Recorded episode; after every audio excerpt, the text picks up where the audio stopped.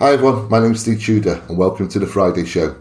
It's a show I would like to congratulate the owners of all exclusive golf courses around the North London area for their expected boom in business over the coming months. If Gareth Bale's anticipated move to Spurs is grabbing the headlines right now, Manchester City fans are wondering what the hell is happening to their marquee signing, with Kalidou Koulibaly no closer to joining the Blues than on the day he was born. We'll be discussing this shortly, along with all manner of other Blues-related concerns. And we will do so with a trio of guests who, are, who always hit their opinions straight and true down the fairway. First up to the tee, we have Jordan Elgott. You right, Jordan? I'm good, Steve. How are you doing? I'm well, thanks. I'm well. Are you uh, in Glasgow at the moment? I am, yeah. I had a bit of a late night last night watching uh, Motherwell beat Coleraine in a penalty shootout in the Europa League second qualifying round. Well, I wasn't too pleased after they let a two goal lead slip, as I had to stay until I think I left about 10 to 1 last night. But happy to be back talking about Manchester City, that's for sure. It's all glamour in your business, mate. yeah. uh, next up, we have the five times winner of the Paris Open. Hello, Asan. Hi, mate.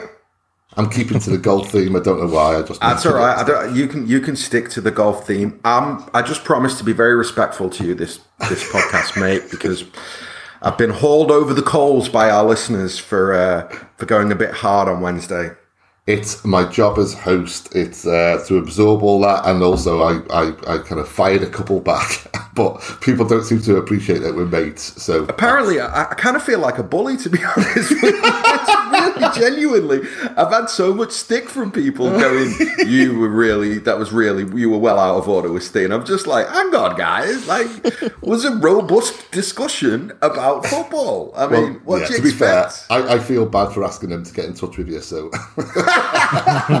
Knew it. Knew uh, it. Last but by no means least today, we're delighted to be joined by a player who was already thinking of his first pint at the 19th hole. It's Jordan Rothwell. You're right, Jordan. Yeah, man. Uh, I'm good. It's good to be back. Second show, second second night 320 show. By popular Making demand. Good start. Yeah, absolutely. Um, so, for the purposes of um, you know, two Jordans on a show, one's Jordan E today, one's Jordan R. Um, I want to get started with a very generic question, and you can answer this any way you see fit. Uh, we'll start with you, Jordan E. What shape is City in going into the 2020-21 season? I'm going to try not to be too negative. However, you know I'm on this podcast, and you know what will happen if you go too hard. I've seen what's happened to Steve Tudor or Stephen Tudor, and I don't want it happening to me. I'm already Jordan E. I don't want Jordan L. Got full name. Setting um, standards on the uh, middle lane show here, man. Properly. Sorry, go um, on, No, but unfortunately, I am going to go quite negative to begin with. Um, and I don't think it's outrageous for me to suggest that City are in a worse position going into this season than they were last season. When you take into context um, two first team players, one of which is very important to us, coming down with coronavirus three weeks before the season started. We're not sure whether Laporte will be fit for Wolves. Uh, same goes for Mahrez. You take into account that we've lost David Silva, Leroy Sane, who before last season was fully fit and okay may not have stayed for the season, um, but still on paper looked like a very important player for City. Fernandinho, I believe his legs have gone. Uh, last season, he was a very important player for City. The two areas that City have probably strengthened in on paper a goalkeeper in Zach Steffen replacing Claudio Bravo, which doesn't make a massive difference in my opinion, and centre back in which City still clearly need another centre back to come in. Just before I came on this podcast, actually, I was reading my Twitter feed and I saw a great tweet from Stefan Borson saying, if we sign a top CB in the last days of the window, if Laporte stays fit, if Sergio plays 35 to 40 games, if one of four imperfect left back options plays well all season, if the team isn't disrupted by Pep's final year circus, if Bernardo recovers his form, if Fernandinho isn't finished. And that basically sums up the majority of my feelings towards this. I'm feeling quite I'm fragile. Thank you. I'll be back. I'm coming to you next. Um, yeah, I, I'm, I'm worried, I'll be honest, as you can probably tell from that um, summary. I am quite concerned an opening day victory against Wolves could easily change all that. You know, football fans are fickle, and I'm no different. A convincing performance and win at Molineux would make all the difference. However, it goes the other way, and I can see my head dropping further um, if City don't get three points at Molineux. So, yeah, to be honest, I, I'm quite concerned. Alexander, stage is yours. Yeah, I mean, I'm I, am i am not following that. I'm sorry. Like, let let no Jordan speak first because okay. I'm really not following that. Okay, on to you, Jordan. Do you agree with, with all that, or are you, are you seeing it in a more kind of optimistic light? Um, I'm all aboard this season hype train. I'm saying, I'm saying, I'm saying, our shape going into the season isn't great, right? We, we obviously we don't have the centre back that we need. Hopefully, we will. In two weeks' time, if we don't have that centre back, then yeah, it'll be all panic stations for me. Mm. But at the moment, there's still two weeks in the window left. We can still go in and sign a centre back. We can probably, we could poss- possibly fit one more in. I don't think it'll happen, but we could still sign a centre back. But I'm buzzing for this season. I, am absolutely buzzing. Regardless, we're still signing. We've still signed Ferran Torres. I'm buzzing to see him play. He's a great attacking player who will fill that Leroy Sané void. Um, David Silva's kind of like obviously he's gone. Hopefully, we'll see Foden play in that position more. I know we've seen him left wing, right wing more. And if we wasn't to see Foden play in that position, I would have hoped to would have gone out and signed someone for that position. But that's not what's happened. And Pep has always said that Foden is the man to step up into Silva's shoes. But yeah, I mean, I'm I'm all aboard this season hype train. I'm I'm I'm I'm excited to see everyone back. I mean, I, like obviously, I know what you're saying about like the, the shape of it and how it is. Obviously, it isn't looking great, and it's all based on this this centre back situation. Yeah, you're not allowed to be excited about the season, mate. It's pretty obvious that, like, you know, that the the elders of, of, of city social media have spoken and everything is fucked and you know we just have to sit back and wait for Laporte and Aguero to get injured and wait for Mendy to get injured and wait for the players to stop playing because Pep's in the final year of his contract and you know what it's going to be a battle for the top six Excellent. Can I just ask you, do you think there's too much emphasis being placed on our need for Koulibaly? Um, no, not at all. Like, I, I, so look, I had a conversation with Stefan two days ago. The truth is this: if we get the centre back, we the the the the conversation is very binary, right? We need a right-footed, right-sided centre back because Stones and Otamendi have shown that they're not up to it. Um, we have another two weeks of the window, or however long it is. I believe that in that two weeks, they'll get a centre back in. At that point, in my opinion, we will have massively addressed two utterly key areas um, in terms of squad weakness. Centre back to bring in Ake and a right sided player of some quality is massively different to what we had last season, which was a collection of centre backs where Pep didn't trust any of them. You would assume that if he's buying the players this summer, at least for next season, the players that he's buying he'll trust. Similarly with Torres, Leroy didn't kick a ball last season because he had an ACL. So actually, we're a player stronger. When people talk about, oh, you know, we were that far behind Liverpool and now Sane's gone. We didn't have Sane last season and we didn't have Laporte last season because they were both out with ACLs. They're both back. Their positions have been strengthened. So I find it a bit weird that when people talk about how we're going into this season weaker than last season, not at all. We lost Vinny last summer, right? And this summer we're buying two centre halves. So I don't see how we're we're we're people talking about losing David Silva. David Silva should have gone last summer. It's that simple. Yeah, his legs had gone. He w- wasn't at the level. Yeah, where he was going to play 35, 40 games in the upcoming season. And on top of that, by accommodating David Silva, Phil Foden was being shuffled around. So now Foden, hopefully, will be able to settle into the position that we know is going to be his future. So I'm just a little bit, uh, I'm a bit surprised more than anything at the level of negativity because, okay, like I get it. The Lyon performance was terrible. Our left back issue is very much an issue where Mendy has to stay fit. And if he doesn't stay fit, then we're going to have a problem. Having said that, I expect that Pep will use Ake out there. And as I've explained many times, Ake will be a much better backup than Delph was.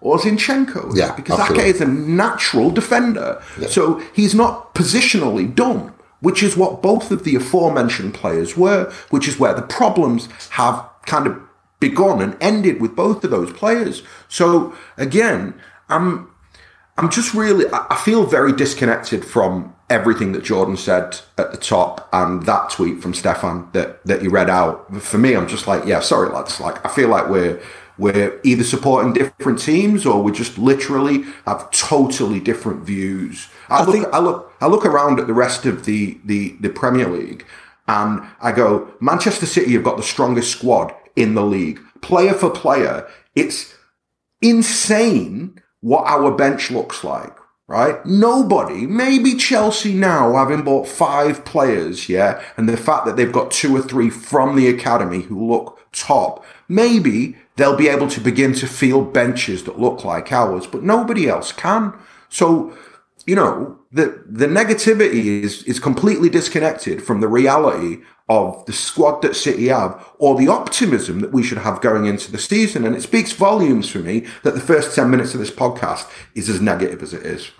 No, I totally see where you're coming from, Asan. And trust me, I like the positivity to cancel out the negativity. I think I, as a football fan, am naturally pessimistic. But let me clear up. I'm not for a minute suggesting that City are going to struggle for top four this season. My worry is focusing on City's aim, which I think we all agree, of winning the Premier League title. Big gap to make up for Liverpool. But, But, but so if we say, if we say, sorry, I don't mean to cut you off, but I have to say this because you said it at it. the top. If we say, right, if Aguero stays fit, if Laporte stays fit, if this, if that, how the fuck does that not apply to Liverpool in exactly the same way? They've just gone two full seasons, right, with Van Dijk, Mane, and Salah, between the three of them, barely missing any games, remaining completely fit for two seasons, playing every single game at a super high level of intensity. Nobody's talking about the fact that they've not strengthened in those positions.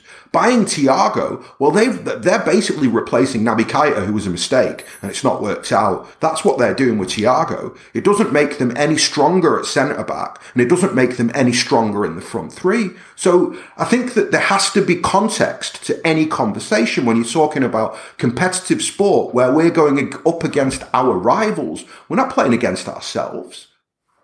I, I would agree to an extent, but I would also say that you have just answered your own question on that point. Liverpool haven't had those injuries over the past two years, whereas City fans, I think it's natural to think those ifs could become realities given the fact that the players mentioned, Aguero and Laporte, and I can't remember who else was actually mentioned, but Mendy as well, have had serious injury problems over the past two years. So therefore, it's don't unreasonable to ass- had- I don't think Aguero has had serious injury problems over the last two years, and I don't think that Laporte has had serious injury problems over the last two years. Laporte has had one bad injury, which he's back from now, right? And since he's come back, he hasn't broken down in the way that Mendy broke down. So you can remove Laporte from the injury conversation, and then when it comes to Aguero, genuinely point out where he's had a bad injury. I don't. I don't recall it. It's been like he generally he'll miss between five and ten games a season. That's just con like at the age that he's getting to. That's normal. Yeah, it'll pick up little little niggles here and there, but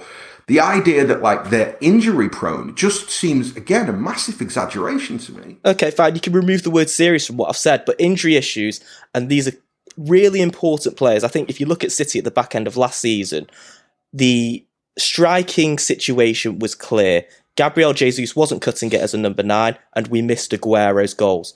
So therefore, if Aguero misses his five to ten games, and he's getting a little bit older, he's had this injury problem. He's not had a full preseason uh, like any of the players have. So I think injuries are a bigger risk going into this season as it is.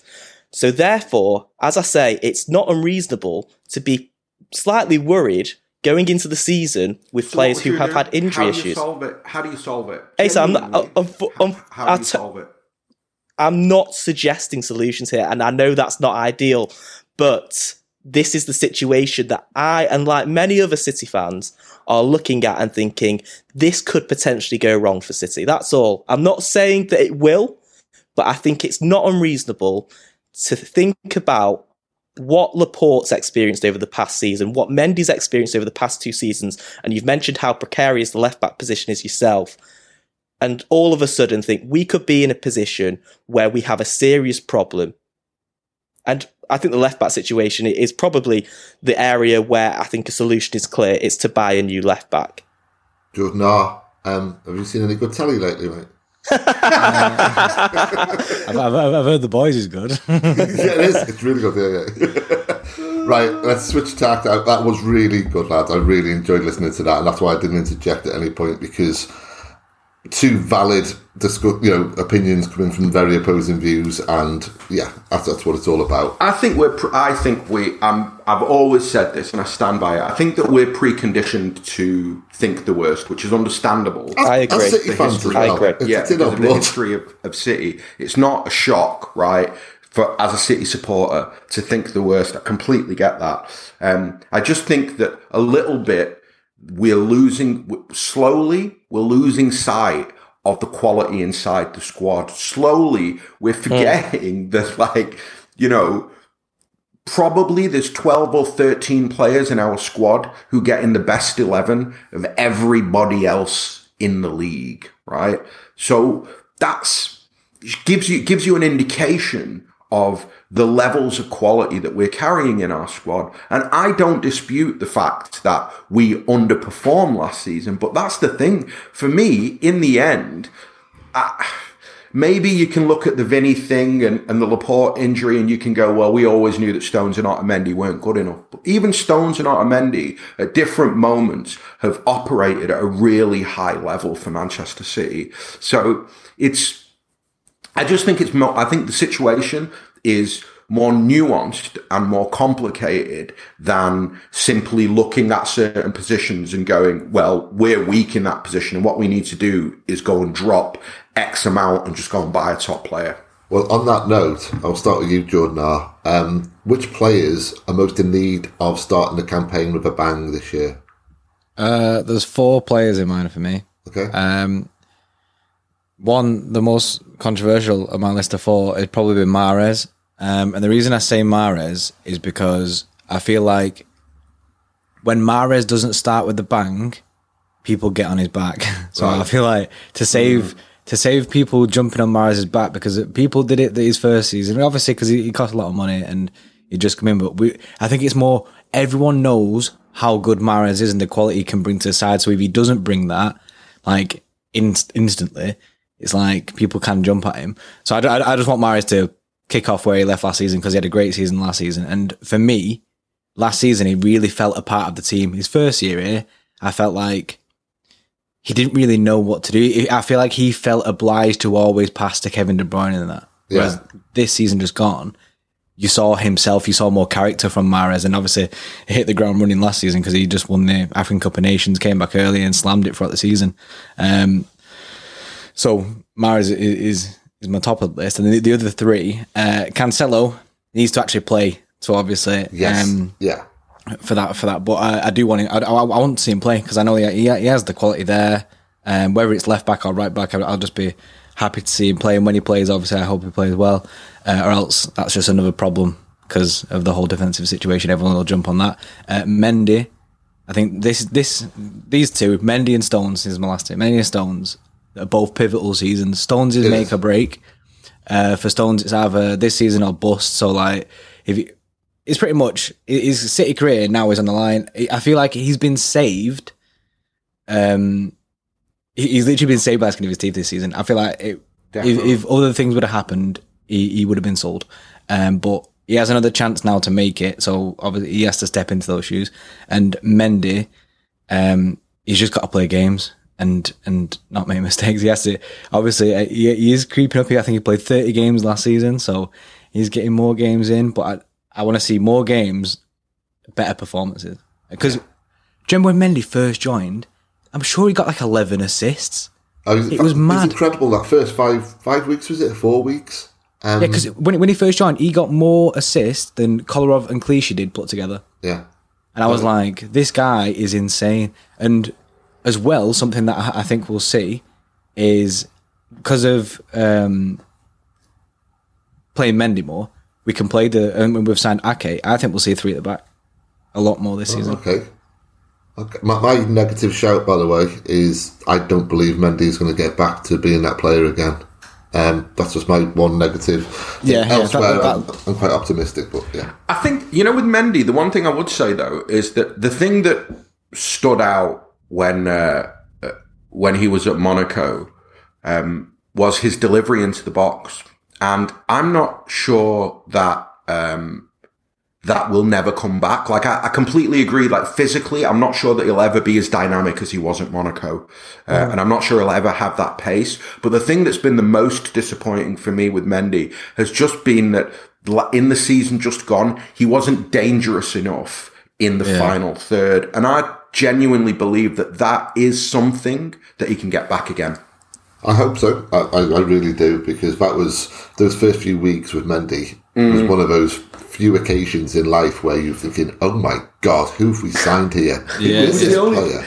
I think it's the only time that we've had genuine optimism in the left back position for like maybe 25, 30 years, something like that. And it lasted six games, and then he got yeah. Exactly. Jordan E. Um, Yes. Due to the lack of pre-season, do you think Pep's team selection the Wolves might be determined somewhat by who's looking fittest, who's looking the sharpest in training right now?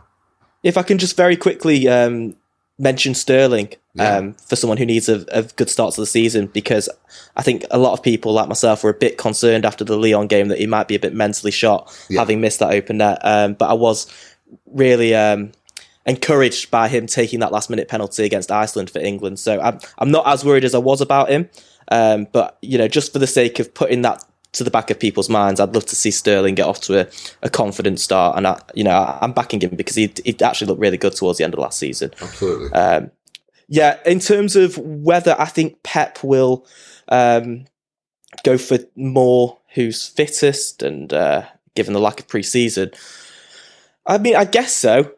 I I think the majority of the players will be in similar situations, having not had a great deal of rest. A lot of international pl- um, players have gone out to represent their national teams.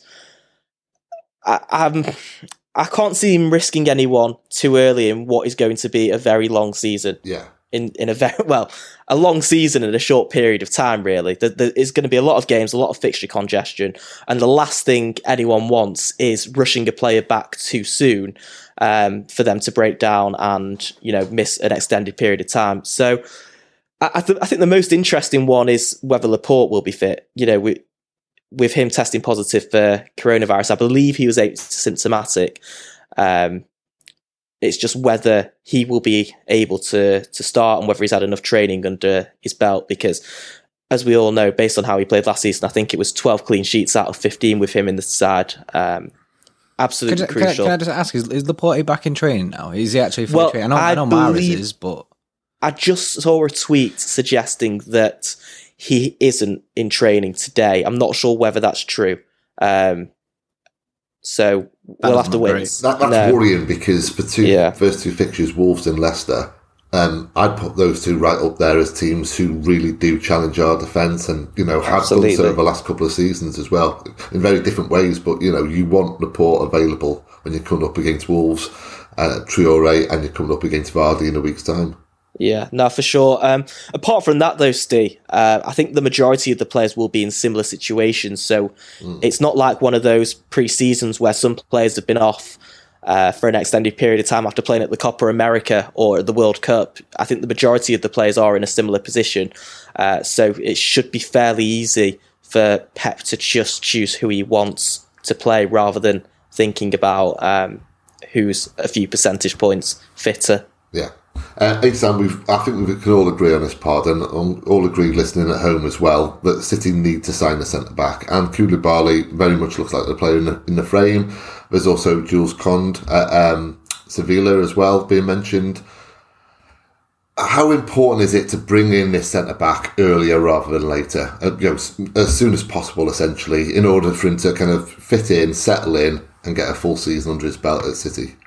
I don't know, and I'll tell you why I don't know. I don't know because we still have John Stones, Nicolás Otamendi, and uh, Garcia uh, as centre backs at the club, along with Laporte and Ake now. So we've got loads of centre backs at the club. You can't just keep piling players on top of that unless you're going to let players go. Um, uh, me personally, I think that they have to let one of Stones or Otamendi go, and if that happens, then definitely they need to bring a centre back in. I'm I'm less uh, uh, over the years. I've become less obsessed with getting business done early. I feel as though it's more important to get the right player. So for me, if we sign Koulibaly in the last hour of the transfer window, I'm cool with that. It's not an issue for me. I take on board, and I know that uh, again, the what gets thrown back at me is well, look at the fine margins in the league, and every point is really important. And you know, if you drop points against Wolves against Wolves or Leicester, then those are points that you could have avoided dropping if you'd assigned the centre back. But for me, that's just a little bit too. It's too simplistic. Do you know what I mean? You can you could go and sign a new centre back and still lose against Wolves. Yeah, that makes yeah. sense. So it's yeah. just I'm. I'm, I want the business to be done and I want to get the right player. I'm not massively bothered about where exactly in the window it actually happens. Um, I've got a question for the three of you. As we're here and we're talking about this, and we're just talking about Laporte. Argument's sake, right? Let's say Laporte isn't available for Wolves on Monday of the three, I'm going with the idea that Ake starts full stop, right? So then, of the three that are that are there, Garcia, Otamendi, Stones, individually, who do you trust the most to play in a back four against Wolves? Steve, you go first. And I've actually surprised myself there by by thinking that's Garcia. Not so much who I trust the most, but who I believe that Pep trusts the most, and in doing so, I vicariously trust him the most. If that makes mm. sense. Okay. Um, so I would go with Garcia. Okay, Jordan R. Um, I'm actually with, I'm I'm with Steve on that. Um, I watching Garcia play. I know obviously he wants to leave and go to Barcelona, but put all that aside, if he doesn't leave this season, he's still a player that we can play. Mm. Um, he's still our player until he leaves, so we may as well use him. And for me, when he played last season, he brought some sort of calmness because he, he, instantly had a, a, great relationship with Laporte. He's got a really good football brain on him. I mean, mm. he might not be physically the best, like the biggest guy or the strongest guy. However, he's a very, very clever player for his age. He's got like the mental age of like a 28 year old. You wouldn't think he's, he's as young as he is. So for me, it's it's Garcia as well. Jordan? Like Steve, I've surprised myself. Um, and I fear I'm going to get pelters for it but Otamendi's jumping out at me, and yeah. I, I, think it's because I, I rate Raul Jimenez so highly. I actually think he's the on form based on last season and this season the best number nine in the Premier League. Um, I think he's absolutely brilliant and is a real handful for defenders. I know Otamendi's got clangers in him, but I still have more trust in him at this stage than a very young Garcia, who, you know, has done no wrong, but I still feel a bit uneasy throwing him against Jimenez. And Stones, which we, unfortunately, you just don't know what you're going to get with him because he's been out for quite some time. He, he also has clangers left in him. And Otamendi, uh, at times, as you mentioned at the start of the podcast, Asan has had very good moments for City, and I mm. still think on his day he can dominate a centre forward like Jimenez. So I would actually, as much as I would say, if you would tell ask me which centre back makes way for a new centre back out of Stones and Otamendi, I'd be saying Otamendi. I still have more trust in him in the starting lineup. So Asan, mm. that's two one Garcia to Otamendi. Who would you go for? Yeah, I mean, I, think for me, I, would never play Garcia, but it's more to do with the fact that um, I, obviously he's not got a lot of pace and he's not very physically imposing, and those are two things that, um, particularly if Traore plays as well, that that Wolves front line have having spades. Um, I, would be I'd be worried that you know yeah, no, I, I, wouldn't go with Garcia. And then between Stones and Otamendi, wow. I mean, I guess I'm with Jordan. I think I'd probably, if they're both still at the club, which I guess they will be, me personally, I'd probably end up picking Otamendi and then regretting it. you know what I mean? Because I know, yeah. like, sitting here now on paper, you look at it and you go, you know what? I pick Otamendi because, like, he'll probably do the best against Jimenez. He'll have that physical battle and he'll be niggly and he'll, you know, the kind of cuteness that you need from a centre back uh, against a number nine like that. I think that Otamendi's got it in him, but I also know that Otamendi will go running out to close Traore down, get skinned, go flying in. Yeah. Probably We can- we can miss Traore, see it. Yeah. connect with the other player and get himself a red card for that. Yeah.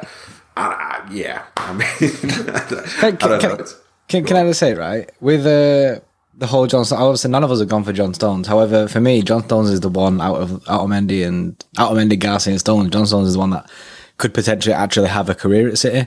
I agree. Um, Yeah. and so surely, if Pep's saying to Stones, if Pep's there going right, you've got another chance, then he needs to get that chance. So. I mean, first game of the season, throw him in, see if he's, see if he cuts it, I, and then oh, bin I him off. know. I, I don't think that's Pep's approach. I don't think Yeah. Pep ever does that. Yeah. I think he, he, he goes with what he trusts. John Yeah, because I, I, always, well. I always feel like i- i- if you lose trust with Pep, we've seen it with Otamendi, we've seen it with Zinchenko, we've seen it with mm. Delph. If you lose trust with Pep, then you don't you don't necessarily play for a, quite a long time. True. I, I also feel with John Stones that for the, for the foreseeable future, his mindset is going to be about getting his game right again and to partner him with a new signing like Ake. I know Ake's got. Oh, yeah, oh, yeah, that's true, Premier that's true, but think of that. Yeah, so and, and also Stones against Wolves. I mean, this worries me in this conversation because I completely agree with Ace, and even though I went for Garcia myself, because yeah, Garcia, no pace, kind of you know not physically imposing.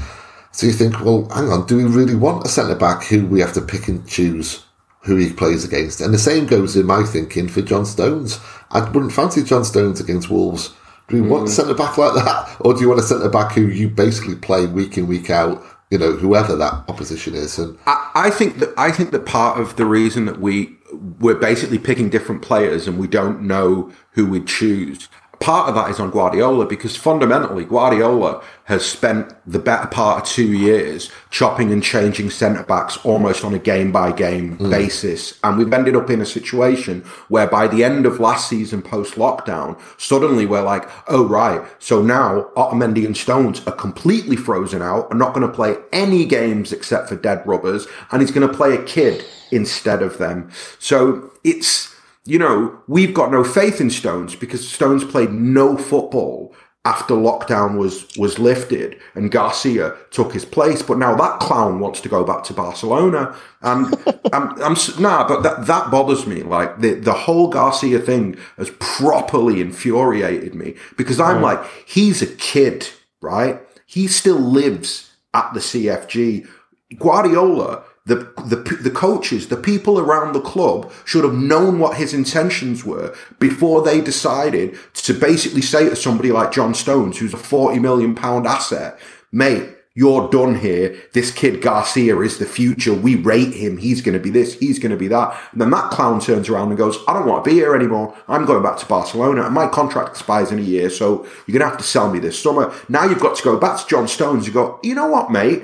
Actually, I was going to throw you in the bin, but now I'm probably going to need you to stay for another year and perform. So I think there is an element of kind of Pep not trusting Stones Otamendi, but then ending up in a situation where the whole Garcia Barcelona, he's my guy thing has blown up in his face. And now he's got to go back to one of those guys, certainly for the game on Monday. So I think that as much as we don't rate Otamendi and Stones, yeah, I definitely think there's an element here of Pep chopping and changing centre backs, nobody getting a consistent run, there being no point at which you feel like, okay, that guy's put himself in a position where he's now Laporte's partner. And Jordan, ah, this is a, an awful question. It's a, a, a piss poor question, but it's Cheers, a question. it's a question that's pertinent, I believe, though, considering the, the start that City had last year. Eight games in, it was one draw, two losses. It felt like the title was over. So, how important is it for City to start well, to get the six points against Leicester and Wolves and, and really impose ourselves in this title race right from the off? How important is it, psychologically, as much as anything else? Yeah, just just before I said that, I was thinking, um, still on the psycho- psychological side of things. I think uh, what Asan was saying then about John Stones, about Pep going, well, City going to Garcia. Well, Pep, John Stones was saying, look, Garcia is the new guy. He's coming up. Seen a bit, mate. Um, and then Garcia going, yeah, I want to leave him. And going, right, oh, sorry, John, didn't mean that. We're just joking. Um, that situation for me, it's either going to work one way or the other with John Stones. We know John Stones mentally gets affected by this stuff, uh, by a lot of like outside of the game stuff. So it's either going to put a fire in his belly to say, yes, I have another chance here to save my career, or it's going to go the other way and be like, they were ready to bin me off.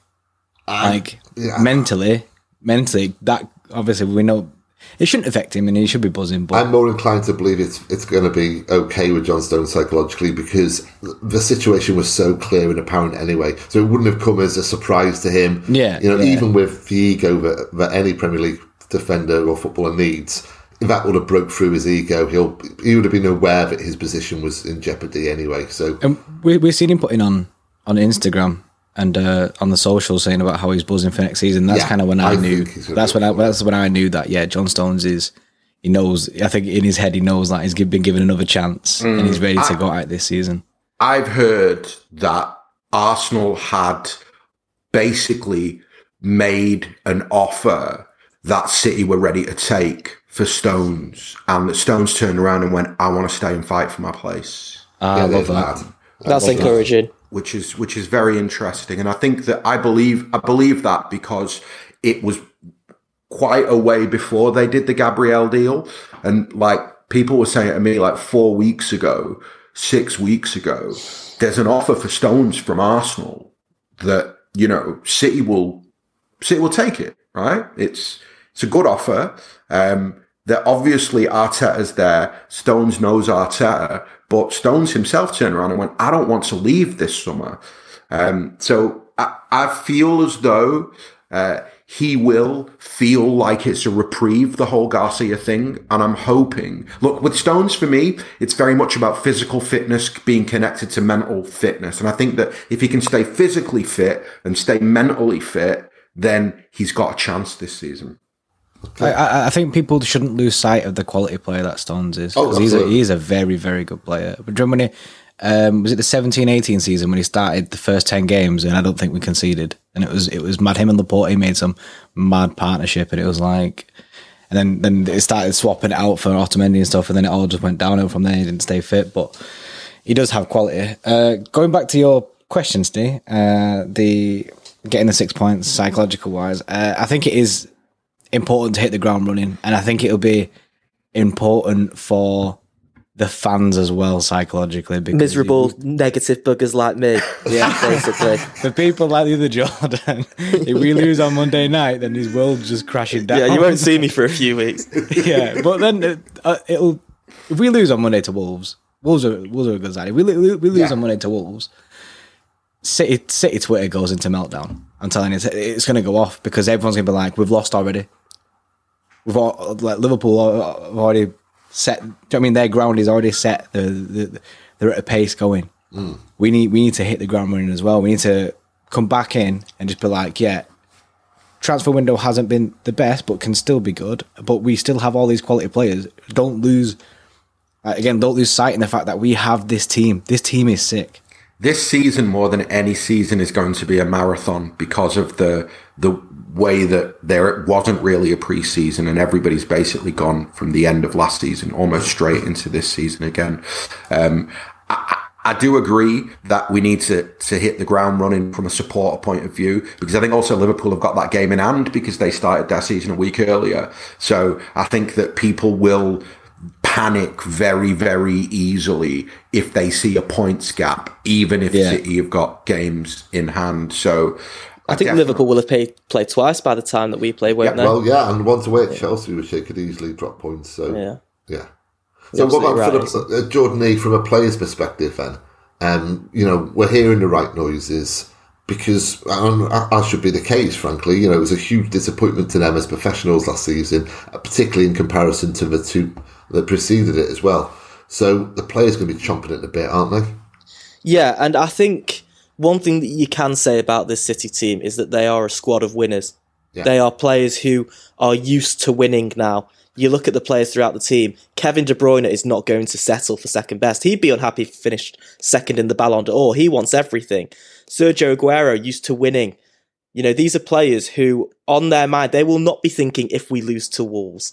Wolves are a good team. They will be thinking, we've got to be beating Wolves, we've got to be beating Leicester, because Liverpool finished on 99 points last season, and I, off the top of my head, I'm not sure how many points you can possibly get, but they didn't drop that many. So, as Asan said at the start of the podcast, the margins are very fine, and these players will know that, and they will not be contemplating draws or losses against Wolves or Leicester. It's not to say they can't happen, both very good sides, but these players are winners and they'll only be thinking about winning these games. Okay, well, let's move on to the Wolves game then. Um, uh, an answer from all three of you. Let's start with you, Asan. How do you see the game playing out? Um, I think Wolves are, are, are pretty set in the way that they play, and City are pretty set in the way that they play. So I don't think that we're in for a surprise. For example, yeah, I think that it will be what it will be. Wolves will look to play on the break. They will be very dangerous on the break, but they will be very well organised defensively, uh, and their block will be low. City will, I imagine, dominate the football as they tend to do. I'm very, very interested in the team selection. I believe that Guardiola has decisions to make in every line on the pitch, with the exception of the goalkeeper. Uh, I've no idea what the back four will be, but he's got tr- decisions to make. Yeah. Um, similarly, I've got no idea what the midfield three will be. He's got decisions to make though. And I think it's the same in the front three. And I think in, I think in particular, I'm interested in the front three because I don't think enough has been made of the fact that Mahrez and Bernardo Silva could not get a game after lockdown, that Foden was elevated above both of those two for a position that's unnatural for him.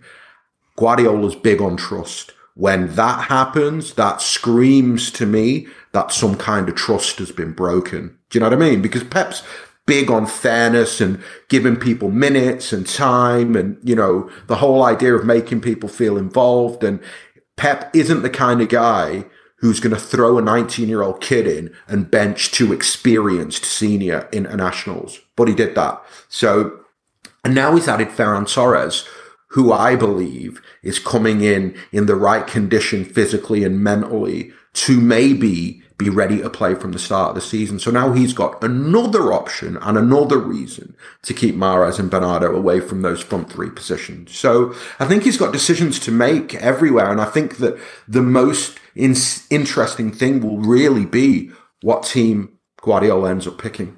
Okay, uh, Jordan E, we, we don't really get a lot of look at Wolves. Um, I'm thinking the handball a few years ago, um, the loss last year. Um, are you optimistic about this particular game? Well, well I think I think you can guess about my levels of optimism. um, they're they're a good side, and I, I think Asan summed it up well there by saying we know what to expect from both sides. You not you know what Wolves are going to do, and I, yeah. I, think maybe the one criticism of Nuno Espirito Santo is he is quite tactically limited in the sense that that is his system. You know what Wolves play that three back formation with um, you know, okay, they, they alternate between having Jota as the second striker or maybe playing two wingers alongside Jimenez. But you generally you know what you're getting from Wolves. And what that is is a very good footballing side who can also defend for their lives. So it like Asan, I'm waiting to see the team selection before saying I'm optimistic because Wolves, I would say, are a similar side to Lyon. I don't think that there's major differences between those two sides, both in terms of their standing and both in terms of the way that those sides play. So I'm hoping that Guardiola is not going to go for a similar lineup and he puts a bit more trust in the players to play their natural game. I would like to see Foden in central midfield. And I know it's a risky one because they're a team that can, you know, have, sort of stand their own in midfield. And, you know, putting Foden and De Bruyne in front of Rodri, for example, is quite risky given Guardiola's usual approach of going with more of a double pivot with Gundogan who can help out defensively. Although, you know, it's questionable how much he actually does.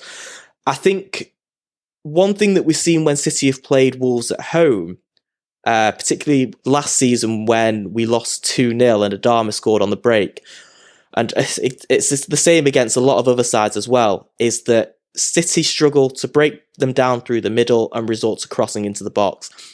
For me, Phil Foden is City's biggest hope of breaking teams down through the middle this season. His dribbling ability is superb. I think City need to get him in games like that on the ball as much as possible. He's not going to be able to do that as much from the right wing. I've got trust in Pep might not, but I would not be displeased seeing Mahrez or Bernardo Silva on the right because I think they can do similar things to Foden um, in terms of what Pep will expect of them. I think Foden gives City something different through the middle. It, it's slightly more risky, but if City are going to break stubborn teams down this season, that I think could be a key. Jordan, do you anticipate similar kind of you know risks to be taken, Foden to be played in the middle, or are you anticipating a double pivot and you know more caution to, to start with? See, uh, I'd be happy seeing Foden in the middle. Like Jordan said, I'm, I'm. It's about time we started playing him in the position that apparently is his. If David Silva was here, would he be playing this game? Um, so if Foden is the player to replace David Silva, do we put David Silva? And obviously, like I say, it's risks. It's risk first game of the season. Um, I'd like to see it, and I wouldn't be opposed to it. Um, however, knowing Pep, it's double pivot time. but, um, but I say this, I say this as if like I'm slating the double double pivot, but I think the double pivot for me works against teams that attack you. It doesn't work when you're playing teams who are going to sit back and counter attack you because you because they just sit back. You have the majority of the ball. You're wasting an attacking player on your double pivot. So what you need to you need to have just Rodri sitting there, let him control the flow of the game in centre defensive mid, and so with Wolves, I'd like to see him go with because I feel like we'll have majority of the ball. I, I'd like to I'd like to see us go with just Rodri in the centre defensive mid role and then Foden and De Bruyne. My only worry about saying Foden and De Bruyne is this: Foden for me. I don't know what it is. His, his shape is is like a hybrid of Kevin De Bruyne and David Silva. He's not like a complete David Silva player. he Hmm. I- has I that. that, yeah. He's like a mix of the two, and it's probably because he's learning from both of them, or has been learning from both of them. So I, I feel like he's become this hybrid of both. So are we gonna sacrifice Kev going forward because Foden's in the team as well? Like I, I, I, I don't want one to cancel out the other. Do you know what I mean? Yeah, I, I'd be immensely surprised if Phil Foden started in the midfield um, against Wolves. I mean, I, would- I would like that myself, but I just can't see it. I Yeah, think- I'd be surprised as well, Steve. To be honest, I just that's just what I want to see. Yeah, yeah, and I think so much emphasis has been placed on well, this is Foden's time now to replace David Silva. I think it's another season, yeah, another year. I think um, Phil can expect to play most of his games, you know, as part of the front three this season, and it'll be all on Gundo, which is my big thing for this season, really. Um, two aspects: Mendy to stay fit, and for Gundo to to have a good season. Because I think that's I, I think that's a little bit impossible. Um, I think that if Guardiola decides that he's going to use Phil Foden primarily in the front three, then he will have an enormous problem. I agree. I agree. I agree. Because There's too many players there. Yeah, totally. I mean, I just I don't think that's realistic, particularly having brought Torres in. Um, I've got a question for the three of you. Actually, do any of you think that um, Foden doesn't even make the squad on Monday because of what happened when he went away with England duty? So basically, do you think that Guardiola takes the point of view that Foden's going to be privately punished by being removed? From being removed as an option on match days for a game or two games or three games. No, I, I, I, I think I think he takes a stance of what's done is done. New season, fresh start. Yeah. Let's go. I think agree. There is a gap as Nevers. What what was it? Three weeks ago was it, or two weeks ago? But just it, maybe if it was a week earlier, it might be a consideration. I think there's a gap now where Pep thinks, well, no one's really expecting me to do this, mm. so And I think if anything, it, it puts more pressure on Foden if you yeah, if you leave him out. people, doesn't it? Yeah, Yeah, it reminds like why is Foden not involved in the squad? And I think he's now got to that level where sit- people would be surprised if Foden wasn't in the squad, and it brings back the questions. Pep gets asked difficult questions at full time, um, so as much as it would be a private decision and a private punishment, you know, it gets l- brought out in the press. I, I can't see him doing that personally, Asan. Yeah, I mean, I, I, I, it's funny because when it happened, I was instinctively my big worry was, oh my god, we're not going to see Foden until December now because Guardiola is just going to be like, you're a knobhead and you need to learn a lesson here. Um, but I, I feel as though I kind of disagree with you guys when you when you don't when you when you say that you feel that Foden won't start. I, I don't think you can get away from what happened post lockdown. Post lockdown, Phil Foden was at almost at Sterling Laporte level of playing, starting every game, being rested before important game. You, you see what I'm driving at here? That that there's a there was a feeling, there was a feeling from my side anyway that Foden has proven in training that even in an unnatural position, just because of his dynamism, because of his clinicalness, because of his passing, because of all of his qualities, he's a better option than Bernardo and Mahrez. And I, I just feel as though if he'd elevated himself to that post lockdown, it's hard to see how David Silva gone. It's really difficult to see how Pep doesn't continue that if he's continuing those performances in training. I, I think he'll start. I, I just, I'd be surprised if he started in central midfield, Mm. but that's what I want to happen. Me too. Right, lads, let's end on a bit of a, a, a fun one, really. Um, starting with you, Jordan R. What is your favourite opening day of the season as a Blue? Uh, this, this, this is a weird one, this actually, um, because I wasn't at the game. Um, obviously, I missed going to games, but favorite opening day season. This is it's so weird. This and it was. It's, I, I've picked honestly. I've picked a proper West one. Uh, I've picked Spurs Tottenham nil nil. Right, Oh, it's a Hart, nil yeah, nil, yeah. no goals. But for me, Joe Hart that game. It was I was in a. sp- I was in a. si- Shay Given was a fully competent, extremely good goalkeeper, and then Joe Hart came back, and then playing in that game, he, he was literally playing for that first spot, and he did it, and it was mint. And I was like, "Oh my god, this is insane! We are seeing the best goalkeeper in the world right now." Um, and yeah, for me, it was just it was it was a mad match, and I, I don't know, I, I didn't want to go for just like a standard. you know what I mean, loads of goals. I like to go for something, something a bit different. Well, So, yeah. I mean, I I loved that performance and I loved that game. Nice sunny day there at kind of White Hart Lane, but I was concerned about David Silva debut. I mean, he looked a fish out of water that day. Yeah, he yeah, looks, the, the, the looks a bit physicalness of it. it. Yeah, yeah. Uh, Jordan what's your favourite opening day memory? it's got to be um, Aguero against Swansea. Yeah, uh, his debut. I just remember thinking, who is this absolute demon that we've signed? Um, I, I remember- remember, that. I remember reading the sort of BBC Sport. They had comments on under the articles about that on most of them, um, and it was just fans of rival clubs saying, "Why, why haven't we signed him?" It was a nice feeling, um, and you just knew he was going to be a special player for us. Uh, and that's that second goal from thirty odd yards. I mean, what a finish! So, yeah, I'd probably have to go for Aguero four 0 four 0 I think it was against Swansea. yeah. You, you you know what's crazy about that? It was. It seems so long ago. Well, it, it was so long ago, but I can. Rem- you can just remember it like as it was yesterday, Yeah. and What it's kind of was it? sad it thinking so that it's been so long. Ago? It would be eight years ago now, wouldn't it? Longer, nine. Was it nine? Nine years ago, Yeah. 2011, September 20, well, August 2011, it would have been. It's scary, isn't it? Like that, that that amount of time has passed, and Aguero's coming to the end of his career. And I, obviously, we all have that same feeling of on that day, all watching Aguero going, "This guy is something else." Oh, that assist he made for David that day was. Yeah, yeah, that as Yeah, well. Uh, Asan, what's your favourite memory? I, I thought about this a lot, you know, um, and weirdly enough, uh, for me, I, I, I've- I, I kept coming back to the same game, and it was City away at West Ham. Uh, Sven, Sven's Sven. first game, first game, and the reason I picked that is because it, I think for me, it's the line, it's the tipping point in terms of the changing perception of optimism and Man City, because I think that for, for whatever reason, before that, everything that had happened, even the Keegan season coming back up, even Anelka, everything, it felt somehow brittle. It felt like it wasn't, you know, that City was still in danger.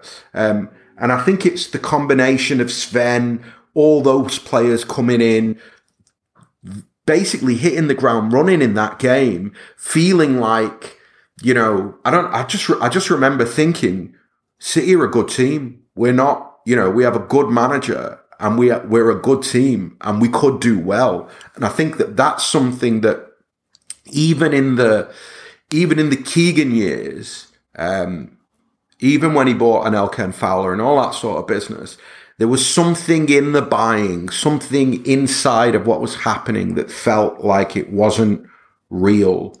Um, and it felt very much like the ambition was surface level. And for whatever reason, Daxin Sven, that just felt more real. Um, so yeah, that that's what I'm going to go with. Was um, West Ham a sunny day as well? It was. It was a beautiful yeah. day. Yeah. What, what was your stay? Uh, mine's not a favourite, but an eventful one. I'll try and make this as short as I can. It was um, around 1990. I was 16, uh, Liverpool away, and uh, I went with my brother, who's six years older than me, and five of his mates who are all Liverpool fans. So basically, we got the train up to Liverpool, had a few pints. Uh, they went in the home end, we went in the away end, and then we'd meet up afterwards, and we're going to have a pub crawl around Liverpool.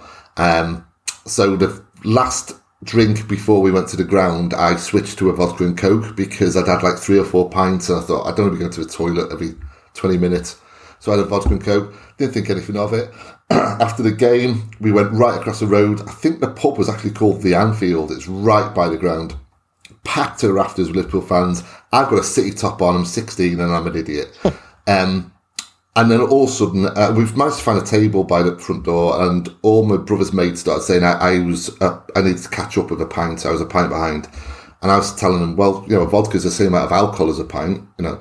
Um, and then there was a bunch of Yosser Hugheses on the table next to us, like proper. You just wouldn't mess with these lads, proper baddens. And they got in on the conversation, and they agreed I needed to have a pint, and they changed it to I needed to down a pint. Um, hmm. I went to the loo, and within the space of me going to the loo, the word had spread around the pub, and it just it was surreal, basically. And I was aware of I could hear it in the toilet. So when the barmaid brought a pint down to the table, people actually parted to kind of make way for her. The whole pub was in on it. Um, so when I emerged from the toilet, there was like a hundred like rapid Liverpool fans just properly kind of making this mass noise, um, telling me to down this pint. Uh, and I knew it got the atmosphere got a bit edgy. It changed a bit, and one of the Yosser Hugheses leant over and said, "If you don't fucking down it, lad, I'm going to batter you." um, so I started having a few swigs, and my brother, and my brother is the meekest, shyest person you could ever hope to meet. He wouldn't say boo to a goose. He looked scared. Um, he leant over to me and he said, "Go on, Steve. You're a blue. This is for City. Don't let the Scousers win. Come on, they won today. We'll win this one. Come on, as a blue, as a blue. The whole time as they're down the pint."